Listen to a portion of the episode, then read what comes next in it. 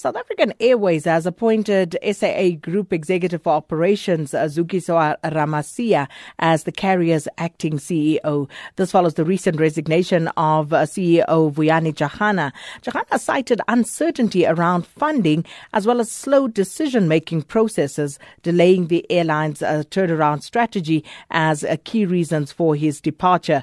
SAA, SAA employees have also threatened to go on strike demanding that Jarana be reinstated to his position. SAA board member Thandeka Mkhoduso uh, briefed the media on the current status of the airline in Kempton Park earlier today. As we meet today, and uh, part of the reason why we have delayed having a press conference is because uh, we needed to have arrived at a landing with respect to an interim uh, arrangement uh, regarding uh, the CEO position. We are glad that today we can announce that um, we have appointed Zuks Ramasia. Zuks, you just want to stand up a bit so that people can see you. Um, as the acting CEO uh, of SAA in the interim until the process that we are starting to source um, permanent uh, CEO has gone uh, the full hog. The search will be a domestic as well as a global search so that we can get uh, a good return in terms of uh, the CVs that we shall be looking at. Uh, Zuks currently holds the position of General Manager for Operations. She will be supported by a strong team of uh, executives, uh, particularly Dion, whom you have been introduced to, and Peter Davis, the CRO. Uh, the CRO, he is in the audience. Uh, he's an aviation specialist and uh, has run a number of airlines. And of course, there is the rest of the EXCO uh, that is um, uh, in support of uh, Zuks. We've, as I said, we've begun a domestic and a global search for the new CEO. And um, what things we are now focusing on in terms of the strength in the company is uh, number one, to strengthen the executive so that uh, we are able to run and deal with the operational side in the company. And that was SAA board member Thandeka Mkhoduso briefing the media. So for more on this, we join in the line by Transport Union SATAWU spokesperson uh, Zanele Sabela. Thanks so much for speaking to us this afternoon. Hi, Sakina. Thank you very much for having us. Uh, Zanele, first and foremost, what's your reaction to the recent developments at SAA as and also the appointment of the acting CEO, Zukiswa Ramasia? Hmm.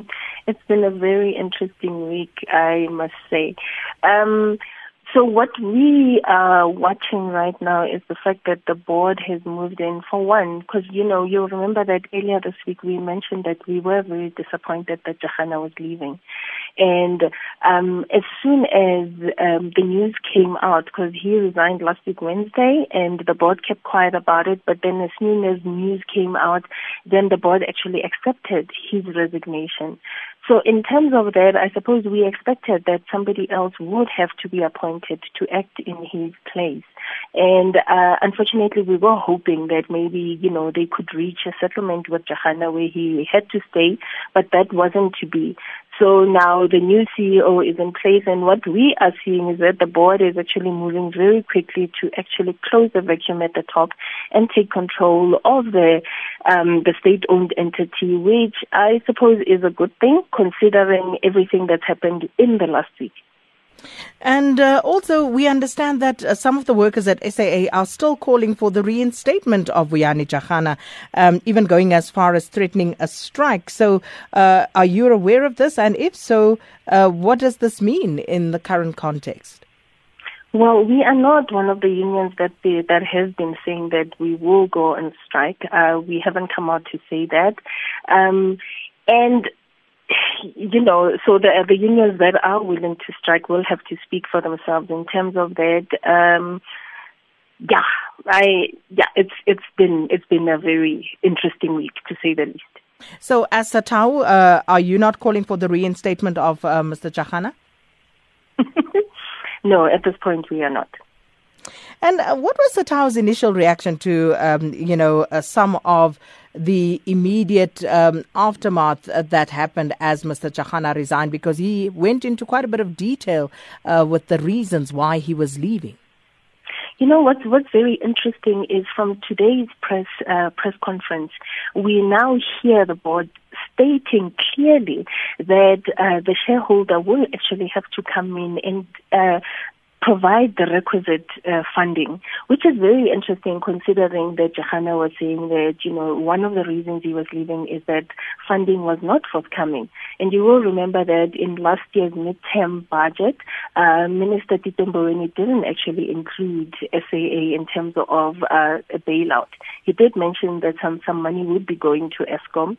So that was very interesting. And uh, they were, know, like they're very insistent today that um, the shareholder will have to provide the funding to make sure that the turnaround strategy goes on. So in terms of that, that is very interesting. So, and a lot also has come out um, regarding the infighting with Jarana. So that some of the information we're not privy to. So it is quite confusing at this point. Um, but our our priority remains our members um, the workers on the ground who, um, you know, uh, we've also been concerned about the fact that once or twice the, the, there was no money to pay their salaries, although a plan was made.